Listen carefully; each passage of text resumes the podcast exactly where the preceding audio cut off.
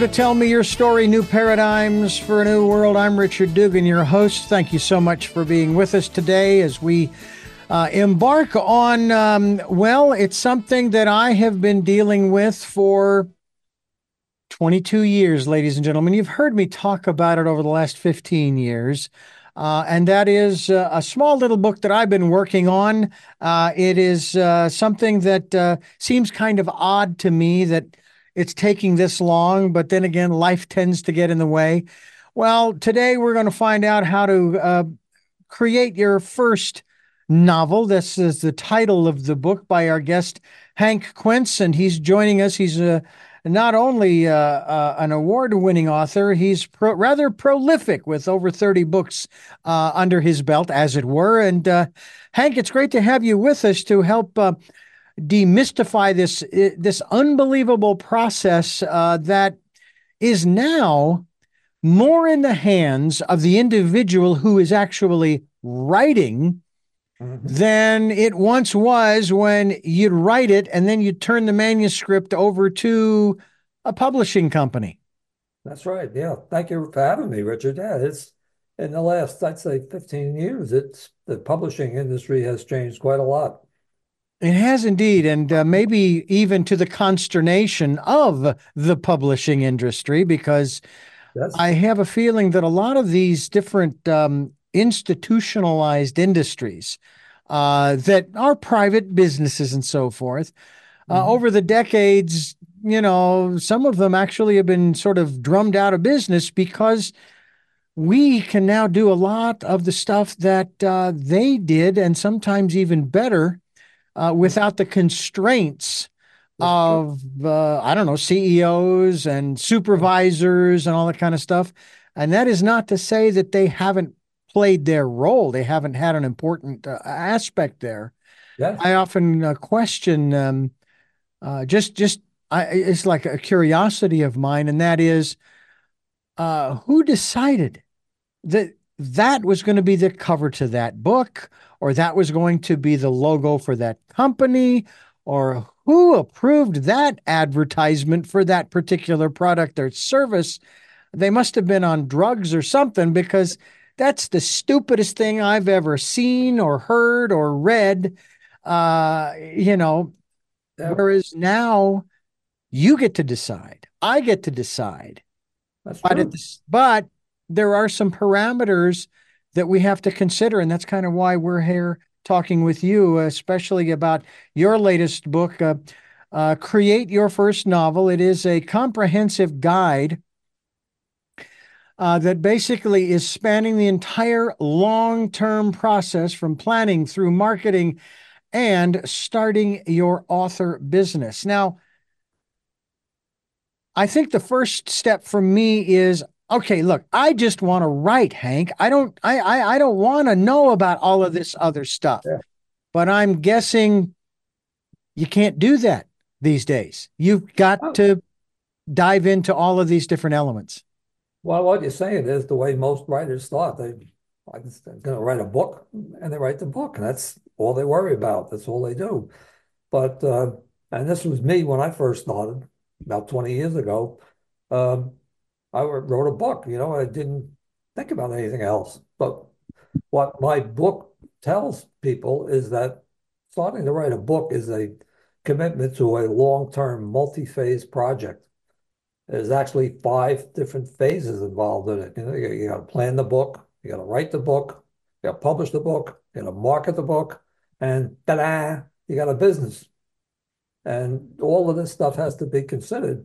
Now, the the purpose of the book is to tell these authors that this is what's going to happen. It's not a surprise. I published my first book. This was all a surprise. You know, I got it published and I I got to market this. What are you kidding me? I get 1099 forms, you know, about taxes. And uh, that's when I realized I have a business. That was quite a while ago. And I've run into, uh, in right groups that I belong to, I've seen authors create a novel or a memoir, and they struggle with all of this stuff. So I decided to write a book and lay it all out. And that's what I did. Absolutely. And it just, it's to me, quite extraordinary the process that one must go through I mean, I've I've been in the broadcast industry for over 44 years.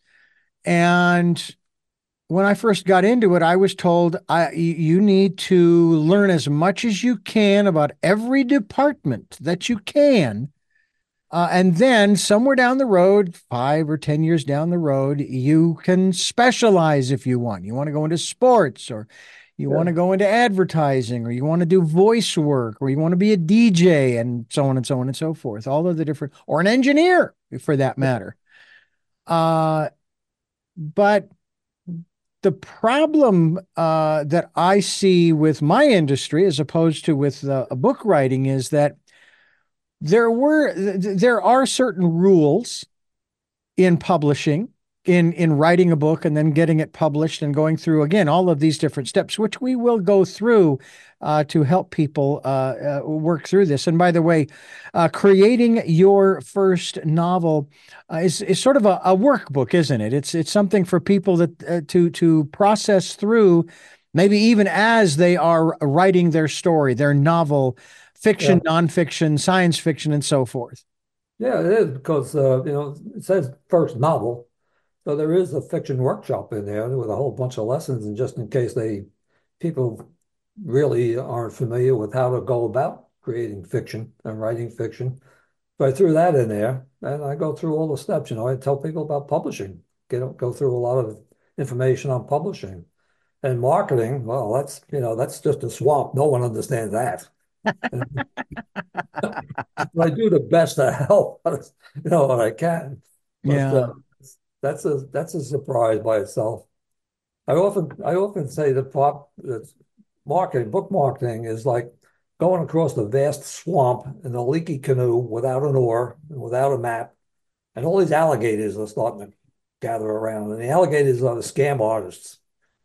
And uh, my book is trying to say this is how you get a, a map and an oar and get through this morass. Exactly. Um, let's uh, let's start uh, from step one. Now, certainly, as I said earlier, I've been working on the same book, uh, and it's not it's it's nonfiction. It's more along the lines of self help. It's uh-huh. not a big book, uh, and I've been working on it for 21 years, 22 years actually, 22 years. Uh, only because of you know life gets in the way and this and that and the other thing and uh, you know, and I've got a fair amount of it all squared away, but I'm still reading through it uh, when I get a chance to, uh, to try to proof it. Now, obviously, I need somebody else to actually proofread it because uh, I'm the one that wrote it, and it's one of those things can't see the forest for the trees. Yeah, sure. Um, when, uh, matter of fact, I about ten years ago, I actually did send a copy to my sister, uh, PDF, to proof it because she's an excellent proofreader uh-huh. And there and and this kind of goes to the actual writing of the book itself. Um, and that is that uh, when she sent it back to me, I had this one section where there was a, a list of things. And I learned that you put a comma after each of the items in the list until the last one, and then you put an and between the second to last and last item. Yes. But she removed all the commas and put in and. And I almost called her to say, What the heck do you think you're doing? then I did some research and found out that both ways are acceptable. One of them is a little more redundant with all of those ands, yeah. but both ways are acceptable. So is that something that the writer needs to be concerned about initially, or should they just you know, forget about all the, the the grammar rules and all of the kind of stuff? We'll fix that later. Get the story down. That is true. that is, you have to get the story down for the first draft. First draft. Then you start in with the editing and the, you know, rewriting and polishing it and putting in the grammar rules and following the grammar rules. The, the less you follow the grammar rules, the more you're going to pay up, pay up for editing. You know, someone's going to do it. Yeah. You do it, or the editor do it, does it, and editors charge. They'll charge based on a writing sample. And if your writing sample doesn't have to follow any of the grammar rules, you're going to get a nice, awful big bill. Yeah. grammar rules you follow, the easier it will be for the editor and you'll charge. You know, one of the one of the uh, uh, issues that I have had, and this is primarily with uh, TV and movies, uh, is um, one of the rules when it comes to people's names. And specifically, and I worked for a Christian radio station for 15 years back in the 80s and 90s during the heydays of televangelism. Uh-huh. And it drove me crazy when they would say Jesus's. They would put another S on the end. It's like, no, that is grammatically incorrect. Right. And and and yet people continue to do that. If somebody's name ends in an S, they add another one. Mm-hmm. Yeah. And and I hear this uh, in uh, some of the shorts videos that I watch on YouTube, for example. And I'm going, what is wrong with you people? Did you not go to school? and of course, a lot of people say, well, you know, the education system in America is, you know, crap. And, uh, you know, we didn't learn that stuff. And I'm thinking, wow, you mean to tell me my generation was the last one that, that got this info? Come on. Um, yeah. Talk to us about uh, the, really from your perspective, from creating your first novel. The first step in this process, once you have decided you're going to write the book, which I guess actually might be the first step, but once you've decided, I have this idea for a story and uh, it kind of goes like this once upon a time, blah, blah, blah, blah, blah, the end. You want to what plan it out? How do how do you go about the process of planning out if you haven't really and, and, and again talk to us about this this process when you just came up with the idea. Oh, what a neat thing! I, I think I'll you know write this story. Well, it's a little more complicated than that. Uh, writing a book, any book, but especially with fiction, it depends upon you need ideas. This is actually, you're actually creating something. The way an artist creates a, a, painting, you're creating a book. Same way you need ideas. Ideas are what builds the book. You know, for a novel, you need hundreds of ideas. You need ideas about characters, you know, how the characters develop, you know, how they live. You need characters, you need ideas about the plot events. You need ideas about scenes, you know, and setting and all this stuff, you know, you need all these ideas. And this is part of the planning. You just write down all these ideas for a while, and then you start to build the book by what I call story design. You start to develop the characters. You develop a plot. This is the story design is where you take all these ideas and embed them into the story elements, such as the characters and development, you know, and the plots and scenes and all of that. Mm-hmm. And when you get to that, then you can start writing the first draft. That's the way I do it anyway. Uh, I, I, know people just start writing and they usually suddenly come to an end. They say, you know, they write three scenes and said, what happened to this great idea I had? The uh, problem is that they don't know where the ending is.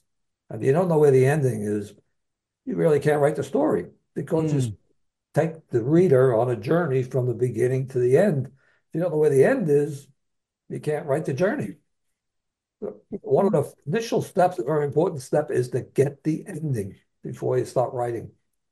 Mm. End the lecture. Yeah. The butler did it. Yeah. That's my ending. The butler did it. Yeah. Um, there, I, I, have read now. In my case, uh, I've read many self-help books that were actually written as novels. They wanted to tell they wanted to tell a narrative, a story that mm-hmm. incorporated these kinds of elements. Um, and the one one in particular that I think of is, of course, uh, James Redfield and his Celestine Prophecy, where it was a novel, but it was a novel that incorporated uh, these different insights uh-huh. and so forth.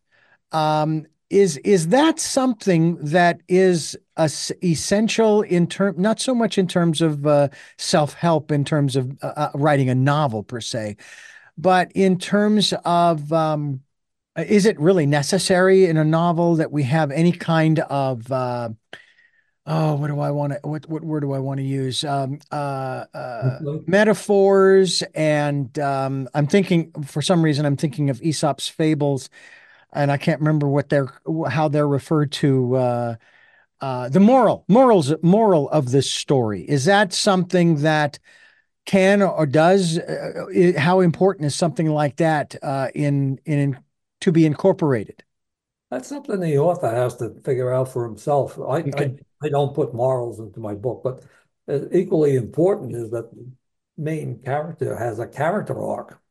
Mm-hmm. You know, the course of the story. He starts from one place, maybe he's a bigot, and he ends up in the story he's not so bigoted. You know, that's that's what he learned to, over the course of the story, and that is very essential. And that could be a moral also. You know, that could be uh, some moralizing can occur during this character arc, but mm whether it's a moral or it's not a moral is the important thing is there has to be a character arc, and that's up to the author on how he wants to develop that character arc.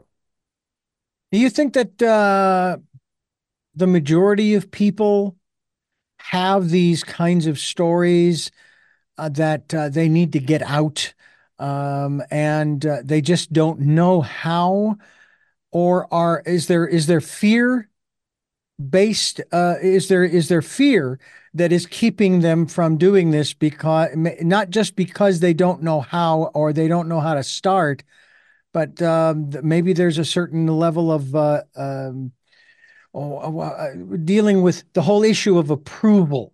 You know, there are critics out there that are going to tear you apart, and then there are critics that are going to, uh, you know, they're going to praise the work that you do.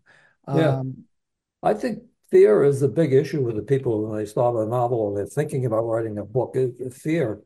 There's there's two kinds of fear that are really involved. One is the fear of rejection. You know that they if they write to spend a year writing this thing and they show it to people and people are like, yeah, you know, they don't like it, they reject it. Yeah, that's well, rejection is part of the writing process. I know I know a woman who's successfully published. She is in a club with several other women and once a month, they get together and compare notes on how many rejections they got that month. the one who has the most rejections gets a free gets a bottle of wine from the losers. Oh my heavens! It's something that if you're writing, you're getting rejected. You know, so you got to learn to live with that fear. Yeah. The other fear is that sooner or later you're going to realize that what someone will tell you, this isn't very original. You know, this has been done dozens of times. Mm-hmm. That is true. Well, no, it hasn't been done dozens of times. It's been done hundreds of times, maybe thousands of times. But your version has never been seen. You have a special way of writing about this theme, whatever it is. And so your is different than the other thousands of copies of the, uh, copies of the story. Yours mm-hmm. is different. Keep writing it. Ignore the people who say it's not original because it is original. Hank Quense is my guest. Creating your first novel is our conversation piece, if you will, and you are listening to Tell Me Your Story. I'm Richard Dugan, your host, and uh, uh, this is this is educational and insightful for me, especially. One of the things that I loved when I was in high school, I took Southwest literature class. One of my favorite teachers was uh, a gentleman by the name of Mr. Miller. I don't think I ever learned his first name. Uh, but we were uh, cre- we were doing some creative writing, and I wrote this uh, short story that he said I should elaborate on. Uh, the title was "Conflagration at Sea." It had to do with writers, authors, and it had to do with this elderly author who competed in this same annual competition. And there was a young kid of maybe 19 or 20 who, for the first time, was competing and this older guy, the, the elderly gentleman, lost again for maybe the 15th or 16th time. And he was livid. Well, they were going to hold a, uh, a party for the winner, the young kid, on a yacht out, out, out on the ocean. Mm-hmm. And so they're out there on the ocean. It's uh, it's evening, if you will.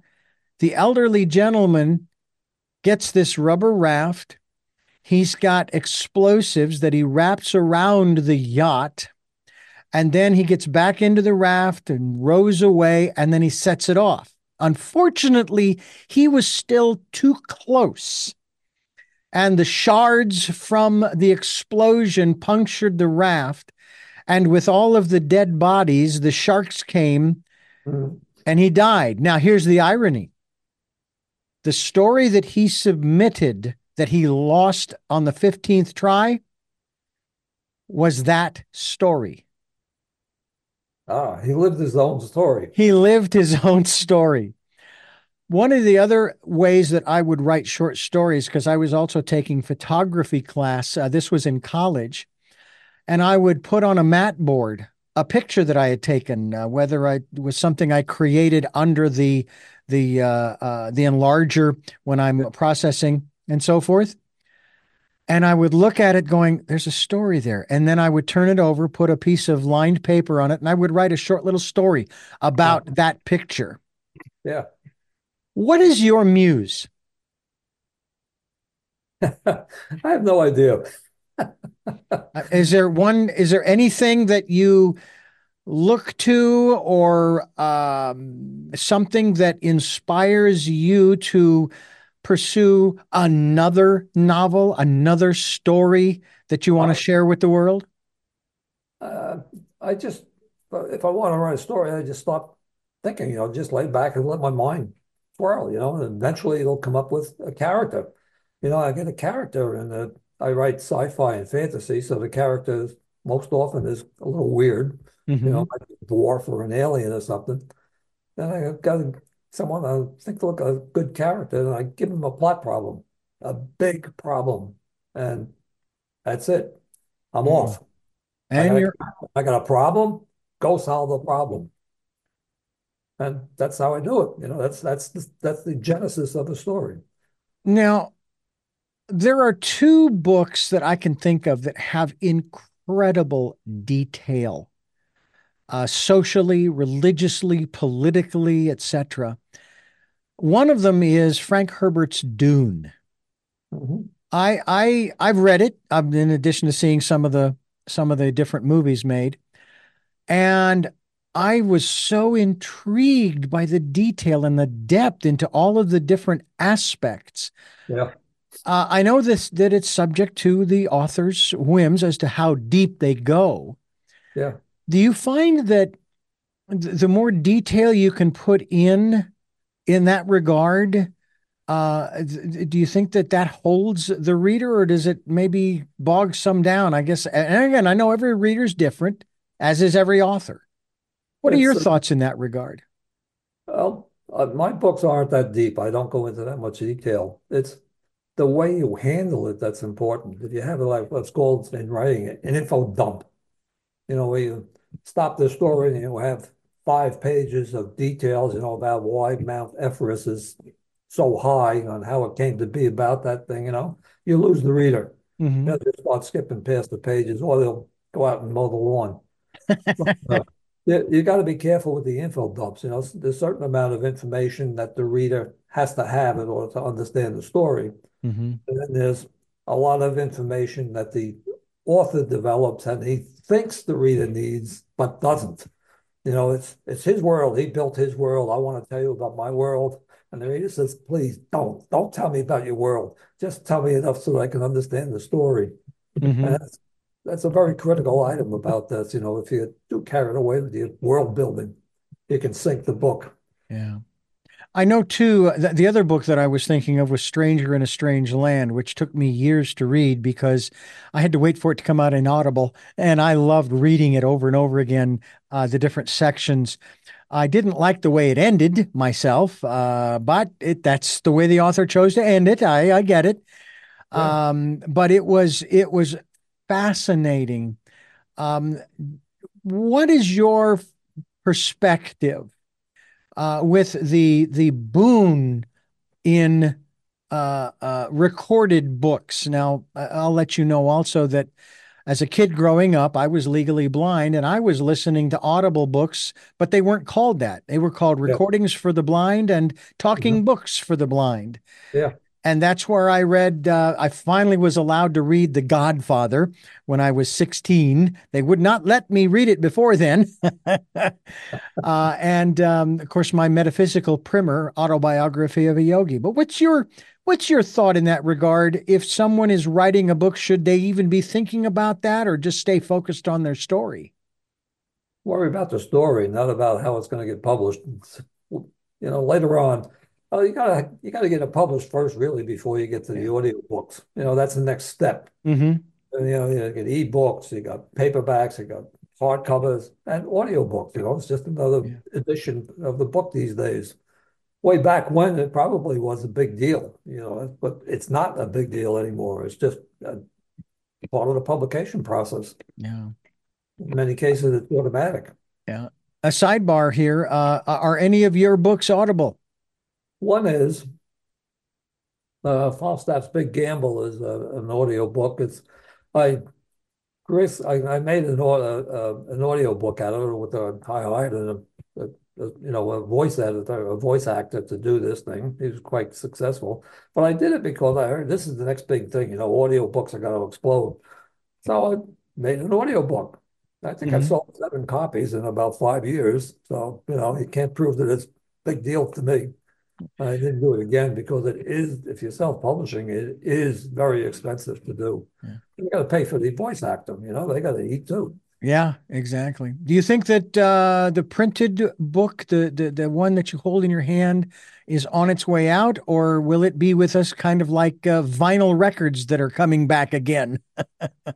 no, I don't think it's going anywhere. I think there'll always be printed books or you know digital books anyway. Mm-hmm. Uh, I think there will be digital and audio books eventually. You know, I, I don't see uh, digital books or print books going away. I, I hmm. don't read. I don't, I don't use audio books. I uh, I read. I love to read. I read yeah. all. If I wasn't here, I'd be reading. okay. Well, well, we won't keep you too long. You probably want to get back to whatever it is that you're you're involved in. Hank Quense is my guest, and it is creating your first novel. I want to give you folks a website to go to, and uh, uh, it is uh, writersarc.com. What's the ARC stand for? Um, it's Writers and Authors Resource Center. Ah, okay. Writers uh, writersarc.com. That's yeah. the website. We'll be linked to that website. And of course, uh, uh, Hank is also on Facebook and Twitter and all other uh, places that you can think of. Uh, I want to, um, as we continue here uh, talking with Hank here on Tell Me Your Story, I'm Richard Dugan, and I'd like to uh, jump into uh, the, the the basic steps that one needs to go through. I'm just going to let you uh, take that and and share with us uh, from uh, the beginning to the end. And you've mentioned certain elements already, yeah. but let's let's start from square one, from ground zero, so to speak. Okay. So if, you want to create a book, there is a number of steps or rather phases that it has to go through. Uh, there's actually five of them that I can I can identify. The first is you, you got to plan the book. You got to come up with an idea. You got to figure out what you're going to write. You know, there's a fiction, not novels and nonfiction books are essentially have a different planning process. Um, fiction is you've got to collect all these ideas about stuff. And nonfiction generally tends to be about research, researching stuff and figuring out, you know, how you're going to organize all this information. But then you got to go to the writing. You know, writing is, well, the author banging on the keyboard, staring out the window, or doing a lot of cursing at the screen and eventually you get finished with it and you have to then you face the problem of publishing. How do you get published? Okay so you get in get published and uh, you know that's one of the big decisions that you have to make is how are you going to do it? You're going to go for an agent and um, there are also uh, a lot of publishing companies that don't require an agent. You can go to them directly. They're you know legitimate stuff. Uh, or you can self-publish in which case something that's confusing about self-publishing to a lot of people. When you self-publish, you, the author, are the publisher. You get to do all the work the publishers would do mm-hmm. if you sold the book to a publisher. You get to do all of it. You have to get a cover. You have to get it edited. You have to format the book. You have to design the book, all of this stuff. It takes months to do all of these things. And then people say, okay, it's, now it's I got the book finished, it's published. Now I stop marketing. Wrong. You got to stop marketing before the book is launched. Actually, some of the stuff you do with uh, getting it published is marketing. You know, like you have to create a landing page for your book, and when you upload it to, excuse me, Kindle, you need a you have to do a lot of the work for the landing page, and the landing page is essential because when you sell a book, you don't sell it on the internet or rather social media. You sell it at the landing page. The landing page is what convinces the reader to buy the book or to go someplace else. What what is the equivalent of the landing page? Because it sounds like this is a web-based landing page. What's the equivalent uh, prior to the internet? What was what was used in place thereof? The old-fashioned way. You went to a bookstore and you looked at the cover. Okay. Now it's uh, a landing page. Is well, think Amazon. Just go to Amazon page and look at a book. Mm-hmm. That's the landing page. That's mm-hmm. what sells books. The landing page on Amazon or Barnes and Noble websites or these other websites. but uh, so you got to start publishing it. You know, you got pre-launch marketing and you got post-launch marketing, and they're Okay, so when you're marketing the book, you really have to think about it in terms of business because you own a business. You're the CEO of an author of a business, and you got to think about, you know, because royalties are taxable income. Mm. It, I didn't, a lot of authors don't realize that until they start to sell books. The other thing is, in many states, if you go to, uh, uh, let's say, a book fair, you know, you hold a book fair someplace and you sell copies of your book. In many cases, you owe sales tax to the state government. As another nasty implication of selling, you know, and the business implication. you've got to consider this stuff. You have to really should decide whether you have a sole proprietorship company or a, a limited liability corporation, and, and get the papers that these that says these things, so that the IRS believes you when you tell the IRS, "I'm really out of business and I'm allowed to deduct this stuff."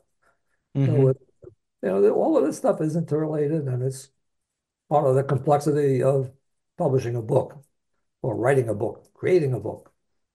Have you found some folks that, because uh, I'm sure you have uh, spoken about this in front of large groups of people as well as individuals, that when they find out just how complicated, because there is a certain level of complexity here, they decide, nah, I'll just I'll just write it down and I, I won't even bother to publish it because it's not only is it too much work, I don't know anything about these uh, these aspects uh, of of marketing and and and so forth. Uh, have you run into that as well? And what do you tell them? Yeah, I, I, know a guy who's in a write group with me. He's written about 14, uh, 14 books he's published. He self-publishes them he has no interest in marketing the books. All he does is he writes the books. He gets someone to make a cover, self-publishes it, goes on to the next one. Couldn't care less if he sells any books. he just got this big bookshelf in his apartment, you know, where he's got all of these books. That's all he cares about. He doesn't mm. care if he sells it. He doesn't care if anybody reads it. And that's well, kind of my, my my way of thinking. Well, uh, the only thing I can think of is that uh, he'll have an interesting legacy to leave behind uh, and someone is going to want to take a look at those and say, hey, these are really good. I don't know why he didn't publish them while he was alive. So we'll publish them now. oh, they're published. They, they, you can buy them, they're on Amazon. Yeah. Well, his, his landing page is a piece of crap. nobody's going to finish. Nobody's going to stay on that landing page more than five seconds. Yeah. So now you've you've published, you've written and uh, published what over thirty books, if I'm correct. About that, yeah. Yeah. While you after a while, you don't bother with the count. Yeah. Uh, do you consider yourself um, uh, real prolific uh, uh, in terms of like like when did you start writing? Uh, the first one, and um, and then of course subsequently one right after the other. Well, I started short stories. Mm-hmm. Uh, I, I sold and published about 45 short stories. I started doing that way back in the last century, long time ago. So then I, I gradually I my short stories have gradually started getting longer and longer, and they morphed into novels. But uh, what was the question again? uh, in term, first of all, when did you start writing? When when did that bug uh, bite you? When I was 50 years old, at the time I was a sales manager for a large corporation in uh, Midtown Manhattan. And uh, 50 years old, I had a couple beers, and I said, I need another career. It was only a matter of time to like tap me on the shoulder and tell me, take a hike. We want your office for a young kid. So I said, well, I'm not going to do the same stuff. I'm going to do something different. And I always enjoyed writing. So I said, I'm going to write fiction. So commuting into New York on a bus, I started writing. The fact that I did nothing about writing fiction didn't slow me down at all. But I just, that's when I started. And that was in the last century. So in about, uh, about six or seven years after that, a company offered a, a big retirement package. In my case, it was quite lucrative. So I took the money and ran. Never looked back. Mm. I, I, I, I, I gather that when you made that decision, you felt uh, what? Felt free because you weren't encumbered. I mean, an author is their boss, is their own boss. Yes. Whereas before that, you know, you had to answer to somebody else. Yeah, it's a it's a question of you have freedom. Mm-hmm. Really, you have freedom to do what you want when you want to do it. Um, I'm free to write whenever I want to write. You know, and I I generally write every morning. I, I love writing, so I, I write or uh, or run a business. You know, I got a business, author business. and I spend a couple days, a couple mornings a week on business issues, and the rest of them is on the other rest of the week. The week is writing, mm. mostly most of the morning. Is is there any particular um, place where you get inspiration? I know that on this program we talk about encouraging people to uh, spend some time during what I've dubbed, dubbed the decade of perfect vision, the 2020s, spending time going within, you know, spending time uh, quietly, maybe meditating.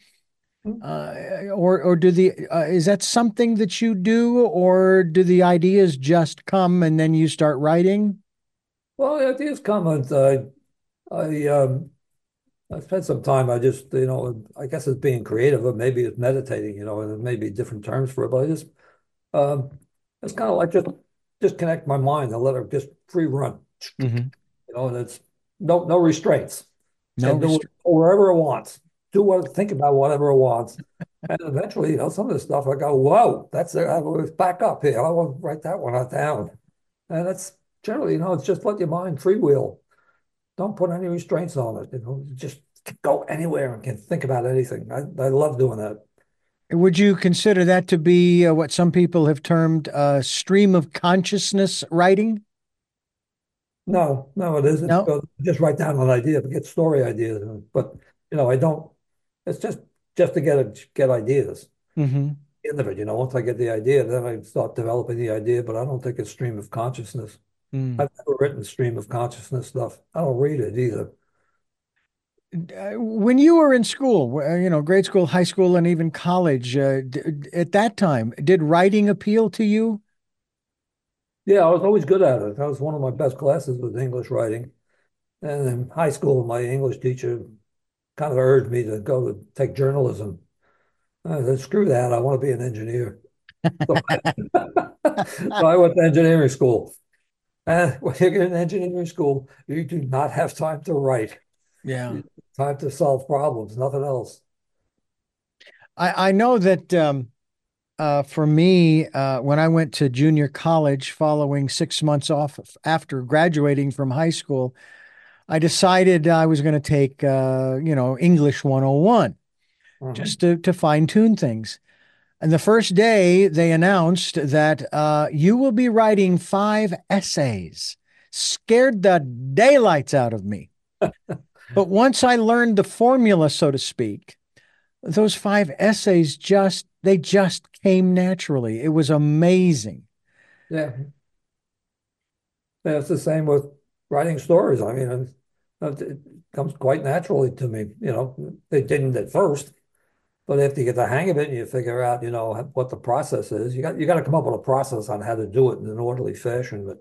But um, once it get going, it's fine. You know, I just yeah. process. I just write scenes, you know, uh, completely out of order, put them in order later on, figure out where they go. How how closely related, and I because I don't know whether you've done this or not, but how closely related do you think uh, writing of a novel, uh, fiction, uh, mm-hmm. and say writing a screenplay for television or movies uh, might be? Because it seems like you'd still have to have a lot of the elements that would be in your novel, even in the screenplay. The only difference between the two is what the output looks like. You know, a novel is a book. You know, mm-hmm. a screenplay is it's formatted completely different, but they go through the same process. You need mm-hmm. characters, you need emotions, you know, you need scenes, you, know, you need all of the stuff. It's the same thing, same process. Writing a novel and writing a screenplay is just that they just formatted differently. They have mm-hmm. different requirements. You know, with a screenplay, you, um, you know, you can't have a lot of internal monologue because that's no such thing. You know, that's can't do that. And it's, it's all the screenplay is all dialogue, essentially. Yeah. You know, novel got some exposition scattered around, but uh, the development process is pretty much the same. Hank Quense is my guest. Creating your first novel is uh, the book that we're talking about, the subject matter of our conversation here today, here on Tell Me Your Story. I'm Richard Dugan, your host, and uh, I find this uh, fascinating, uh, Hank, because obviously, first of all, I'd like to finish this short little self help book I've been holding on to for uh, 22 years. Uh, but I've also taken the perspective, as has been shared with me as well. The book will come out when it's time. Uh, what is your thought in terms of have you had uh, not just ideas, but you've have you had books that took longer than you thought maybe they should? Uh, I should have finished this by now. Or is yours also, you know, it'll come out when the universe says it's time for it to come out? No, I never really had a problem. I, I, I just write when it's done, it's done, you know. But I, I think I, I do have run across some writers who have a problem that they don't want to release the book. They just keep editing and revising, and you know, after a, after a point, you reach a point where you're not improving the book, you're disimproving the book. You know, mm. uh, and, and people just it goes back to what we were talking about earlier, fear. You know, they, they got over the fear of writing and they wrote the book. And now they're really afraid to let it out into the wild. You know, they said, oh my God, is this going to survive in the wild? You know, is it going to die as soon as they get rid of it? And they were really afraid to release the book. They mm. keep they keep constantly working on it and reworking it. You know, that's their excuse not to let it go because all it's not, not mm. quite finished. Uh, I'm not to imply that this is your case, but you know, it's I, I do know authors who have that problem, you know, or writers. They're not authors yet, they're writers, but yeah. they never finish the book because they have a fear of letting it go. What about uh, the one group of people I made reference to them earlier? Uh, what about critics? Uh, uh, uh do, do, you care? Does it have any impact on you at all? Nope. What about critics? Oh, I love to get good reviews. Well, sure. but know, whether it's a five star review on Amazon or it's a one star review, the only thing I say, thank you for reading the book. Mm-hmm. You know, if someone says one one star, I, I don't argue with them. I say, thank you for reading my book. If it's five stars, thank you. Thank you for reading my book. Yeah.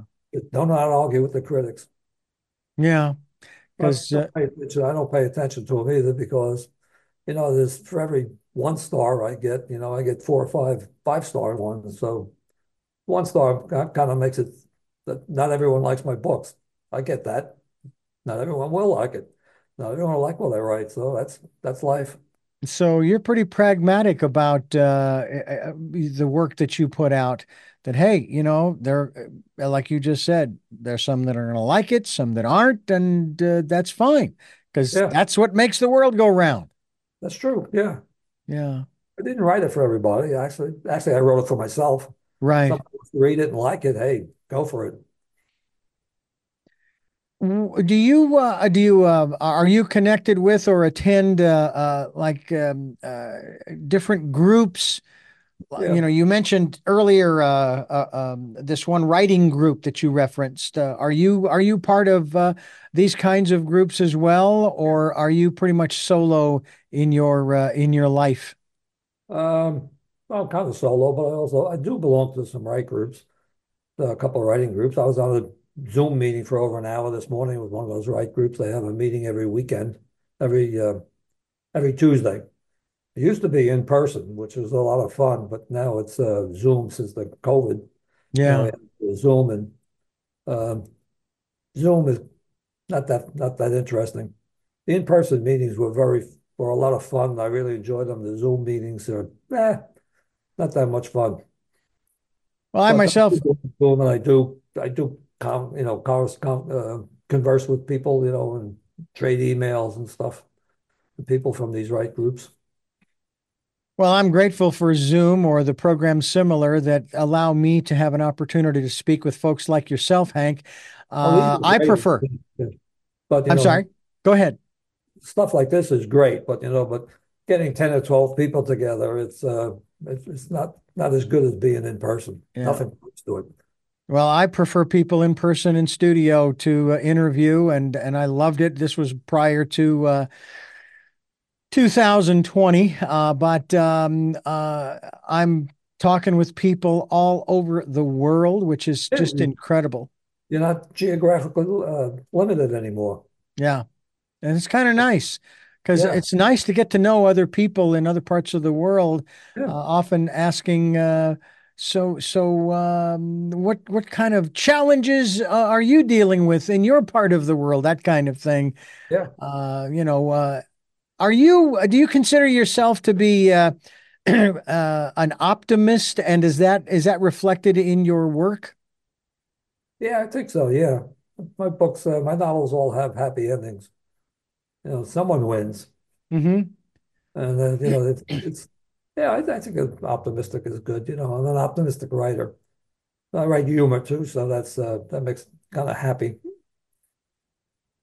You write humor. Yeah, humor and satire. All my novels are humorous and or satiric. Oh, very cool. I love that. I, I, as a kid growing up, I loved the satire of Mad magazine in particular. Little different kind of writing, but nonetheless. Yeah. Uh, and and uh, others who uh, love to poke fun through satire at different circumstances that we face in our lives. Yes. That shows kind of how silly we are as yeah. human beings. Yes. Gotta have people poking sticks at all these serious people. Yeah. Yeah. Is there a particular genre that you like? I mean, again, I know it's non, I know it's fiction, you know, and so forth, but is there a particular uh, area yeah, fantasy and sci-fi. So I'm sure you've read, uh, possibly have read Stranger in a Strange Land and Dune. I did, I, I did read it. Uh, Heinlein. I I loved Heinlein. He's a very good writer, but I don't particularly remember the book, but I know I've read a lot of Heinlein. And about a year or two ago, maybe about a year and a half ago, my niece gave me a copy of Dune. No, about this thick, all I, five novels or something. You know, I, I, I read them all before a long time ago. I, yeah. just, I just read that one in a month, all five novels. Yeah, I, I, I remember um, a paperback, and yeah. and and and as a kid growing up, being legally blind, I had to use a magnifying glass, mm-hmm. and I'm holding this rather thick, probably inch and a half to two inch thick paperback. Uh, the book was entitled The Prometheus Project. It was also by Frank Herbert. And I was up until two and three in the morning sometimes. It was so intriguing to me. Um, do you do you find are, are there books that that you pick up in your regular reading, not so much the writing, mm-hmm. reading, that they just grab you and you just say, oh, I don't care if I'm, uh, you know, uh, I'm supposed to go to sleep or I got to eat. I, no, I got to finish this. Yeah, it um, it happens, yes. Yeah. Uh, it usually happens with uh, books by uh, Bernard Cornwell. He's an English author. He writes uh, uh, mostly about uh, warriors, you know, and combat. It's historical fiction. He, I get a new book from him Uh, I just, I, I, don't care. I stop doing everything and just read the book So Yeah. Then I go, damn, now what am I going to do? I finished the book. Now you have to wait for him to write another one. No, no, it's going to be another year before he writes another book. Yeah. I, it's just extraordinary. Uh, I, I until I finished Stranger in a Strange Land, um, I really felt like, boy, I am so deficient in in the classics. Yeah. And and there are still a lot of books I have not read that most people have read. Mhm. Um, but I've read other books more uh, along the lines of what we talk about on this program. Uh, but at the same time, there are so many books out there. It's like, when I'm going to have to come back in another lifetime Oh, and just read the writings and get and glean from their concepts, their ideas, their imagination. Yeah, you can never finish reading. You never get catch up. You Yeah. read the book and another 10 are published. Uh, And I'm curious as to uh, because this happens in the music industry, and I find this perplexing, in my opinion, that people will sue one another because they used a riff from their song. yeah, And it's like, well, wait a minute. You'd think that would be the height of flattery. They're not, they're, they didn't steal it. They were influenced by you. And then when you hear the interviews by these different artists, oh, yeah, my influences were thus and such and thus and so and so on and so on and so on. And that's why, uh, you know, I like doing this kind of music and so forth. yeah. Is that, do you, uh, and again, I'm not talking about here plagiarism by any means, Yeah. but uh, what about that kind of influence? After you've read one of these books that, that, you know, you read and think, oh, now I got to wait another year before I get another one. Do, the, do does that ever influence you in terms of uh, uh, sparking an idea in your own mind and imagination? There's two books I know that I read that influenced my writing. I kind of tailored my writing to them. One is The Hitchhiker's Guide to the Galaxy. Uh, it's kind of like the first really crazy sci-fi book. You know, Mhm. before that, sci-fi was always very serious stuff. Yeah. This, Douglas, Matt Douglas just, you know, just blew the lid off that, you know, and made it into comedy. And, and the other book that I really loved is uh, Catch 22. Is uh, probably the best book on satire I've ever read. And it's, uh, you know, those two have very strongly influenced my writing. I Mm. kind of tailor my writing towards the way they viewed the world and the writing. Can you share with us uh, your your uh, personal, uh, shall we say, life's philosophy? Uh, what uh, what words do you live by? What concepts, ideas, etc., do you live by? Ah, okay. Well, I think the greatest thing you can do in your life is to find someone wonderful and grow old together. My wife and I did that, but uh, I lost the last Christmas, Mm, but uh, 57 years. I think that's I think that is the most important thing you can do in your world, in your life. Grow mm. old someone wonderful. Well, I know that my mother and father uh, did that. My father passed away just this past March, uh, and almost made it to 62. Was that right? 62 years of marriage. Uh, he almost made it to 92 as well. Yeah. Um, and um, it's just amazing how my mother, uh, despite her missing him terribly, she's still the same strong woman. And uh, they had a, a, a level of commitment best epitomized by what she said to me. I had the privilege of interviewing them in 2015. And she said, I have his back and I know he has mine. Yeah.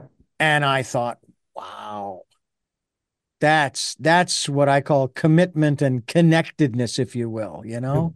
Yeah. Wow, Yeah, it's a great thing. it I really don't is. there's anything better in life. Well, I'm I'm working to foster all of that within my relationship with my present wife, and um, you know, and and still have a great time doing the things that I'm doing, like talking with you, Hank Quense, author of uh, Creating Your First Novel, as we continue here on Tell Me Your Story. I'm Richard Dugan, and we're talking with uh, Hank Quense. And I want to, uh, first of all, thank you so much for the time that you have given us here on the program. It's been very insightful. I, I, um, I need to literally sit down, pull the file, and uh, um, start going through it and get it finished so that I can either pass it on to an editor or go through it again, uh, you know, with with I don't know, fresh eyes or something. Uh, maybe I'll send it to my sister again and see what see what she has to say. Um, I want to thank you so much for giving us the time here on the program. I really appreciate the insights that you have given, and uh, I'm going to get started uh, trying to uh, no not trying to i'm going to finish the book i don't know that i'll finish it before the end of 2023 but 2024 feels i don't know Yeah. it feels right Yeah. Hey, it's been great being here, Rich. I really liked and enjoyed talking to you. well thank you i do have three final questions for you that i ask all of my guests at the end of the program but before I do, I want to thank you for listening to and watching Tell Me Your Story New Paradigms for a New World, where we're giving you choices and knowledge of those choices to help make your dreams come true. We are here on Sundays at 7 a.m. and 7 p.m., Monday mornings at 1 a.m., and 9 a.m. on Wednesdays. And during the month of December, we are here from 8 to 9 a.m. Monday through Friday. That's right. We've got an extra five programs that we'll be bringing your way every week during the month of December. Uh, and uh, also, we are um, podcasting on SoundCloud, iTunes, TuneIn Radio, Spotify, Stitcher, Player FM, Blubrry, iHeartRadio, Amazon Music. And we're also on YouTube where you can watch these conversations. I hope you will subscribe and at least click notification so that the next time I post a conversation, you will be notified and you'll be able to um, listen in on said conversation. Also, ask that if you can support the work that we are doing with this program financially, we have a PayPal account. It is there for your security as well as ours. Just use the email address richard at richarddugan.com when they ask, To whom are you sending this? Richard at richarddugan.com. And finally, we ask that you uh, take time during this, the Decade of Perfect Vision, to go within and listen to that still small voice for inspiration and encouragement and guidance, a little education, or just just some quiet time. And with all of that being said, uh, again, uh, my thanks to my guest. Uh, first question that I have for you of those three is Who is Hank Quense? Who is Hank Quense? I'm just uh, just an old guy who likes to write. What is your life's purpose? To enjoy my grandkids and to try and teach them and take them places that they'll never forget and places they probably wouldn't go on their own Mm. until many years from now. Uh, last August, I took them all to Barcelona. Oh, wow. The year Well- before that, I took them all to Dublin. And finally, what was your best day? My best day. I think it was the day I got married. Mm. Actually, it was one year, 1966. I got married in January and I graduated from uh, college in uh, May. That was a really good year. Mm. Well, once again, Hank, thank you so much for your time and sharing your story with us here. And I hope that folks will take your advice, get a copy of your book. Will be linked to your website. And um, we uh, look forward to maybe having a chance to talk to you again when your next book comes out. I'd love to be back. This is fun. I really enjoy this. Wonderful. Well, thank you again. And I thank you for listening to and watching. Tell me your story, New Paradigms for a New World. Once again, giving you choices and knowledge of those choices to help make your dreams come true. Until our next broadcast, podcast, videocast. Love to Lal. Jeanette, I am still listening. Okay. Dad, continue to be happy because I am. Smokey, I will see you on the other side. And to my dear friend Zorro, aho, aho.